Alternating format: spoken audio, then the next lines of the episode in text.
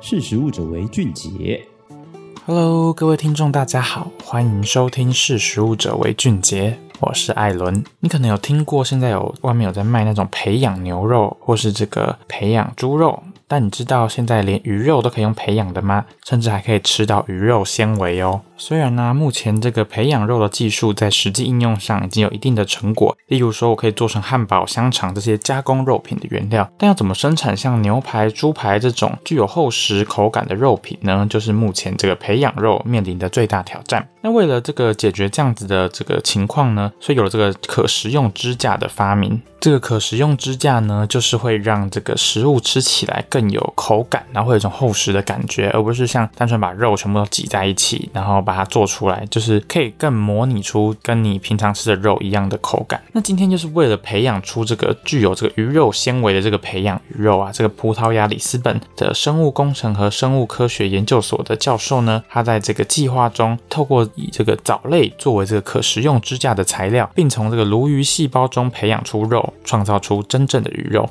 而且传统生产的鲈鱼有相同的外观、味道和口感，甚至具有相同的营养素。而且啊，由于是在干净的环境中培养，它也不会含有就是一般你可能大海中的鱼类很常见到的那种环境污染，像是汞污染或者是微塑料的囤积。那除了透过这个可食用支架来模仿这个鱼肉的口感呢，这个团队他们也使用了电来刺激鱼类干细胞对这个肌肉和脂肪的转化，然后并用此来制作不同的这个生物墨水，透过 3D 绘印来描绘鱼的形状，还有特征、肌肉和脂肪，让这个培养鱼肉吃起来跟你平常吃的更接近。而这个负责的教授他也说啊，这个培养鱼肉的另外一个好处呢，就是它没有鱼骨头，也就是说在吃的时候你不用在还要那边挑骨头，还是怕被骨头噎到。然后对于儿童在食用而言也是更方便。另外啊，在这个培养鱼肉技术的成熟，其实也对于全球的这个生态是有正面的影响哦。因为目前全球对于水产的需求是越来越多。根据这个联合国粮食与农业组织的估算，未来十年全球对于水产品的需求将增长五 percent。同时，现在全球已经有超过三十四 percent 的鱼种都被过度捕捞哦。在需求和供给持续失衡的这个情况下，细胞培养鱼肉不仅能满足食用的需求，也能有效解决过度捕捞破坏生态的这样子的问题。在培养鱼肉技术不断的进步下，我们或许有一天可以期待每天吃的肉不用再取自动物上，而是来自干净无菌、不会有环境污染的实验室。那目前聊到这边，我可能会想跟各位听众聊聊说，诶，那如果今天有机会可以吃这个培养鱼肉，你会想吃吃看吗？我自己是觉得蛮好奇那个口感的，而且看到这次的这个资讯，它是说它是可以连鱼肉的那种纤维，就是就像一片一片那样子，鱼肉的纤维它都可以模拟出来，所以我觉得那感觉。就跟真正的这个鱼肉不就几乎是一样的吗？而且对我来说，如果可以让这个保护这个生态环境，不要说鱼类真正的野生鱼类被过度捕捞，然后如果我们在这个食用的需求上，可以透过这样子的培养鱼肉来取代，味道要一样，那为什么不试试看呢？对我来说是这样子啦。而且那个它解决的就是大家在吃海产上面很常会遇到的问题，就是你不知道这个东西有没有污染，或者它里面有没有卡一些什么，就是一些不好的东西在里面。但如果是这个实验室。是培养出来的这种培养鱼肉的话，就代表它就真的是干净无菌，然后不会有任何污染的。那所以我觉得对我来说，我是很愿意去试试看的。那如果你对于这个培养鱼肉有任何的想法，或是啊想跟大家分享的，都欢迎在底下留言。那我是艾伦，谢谢你收听《识食物者为俊杰》，我们下次见，拜拜。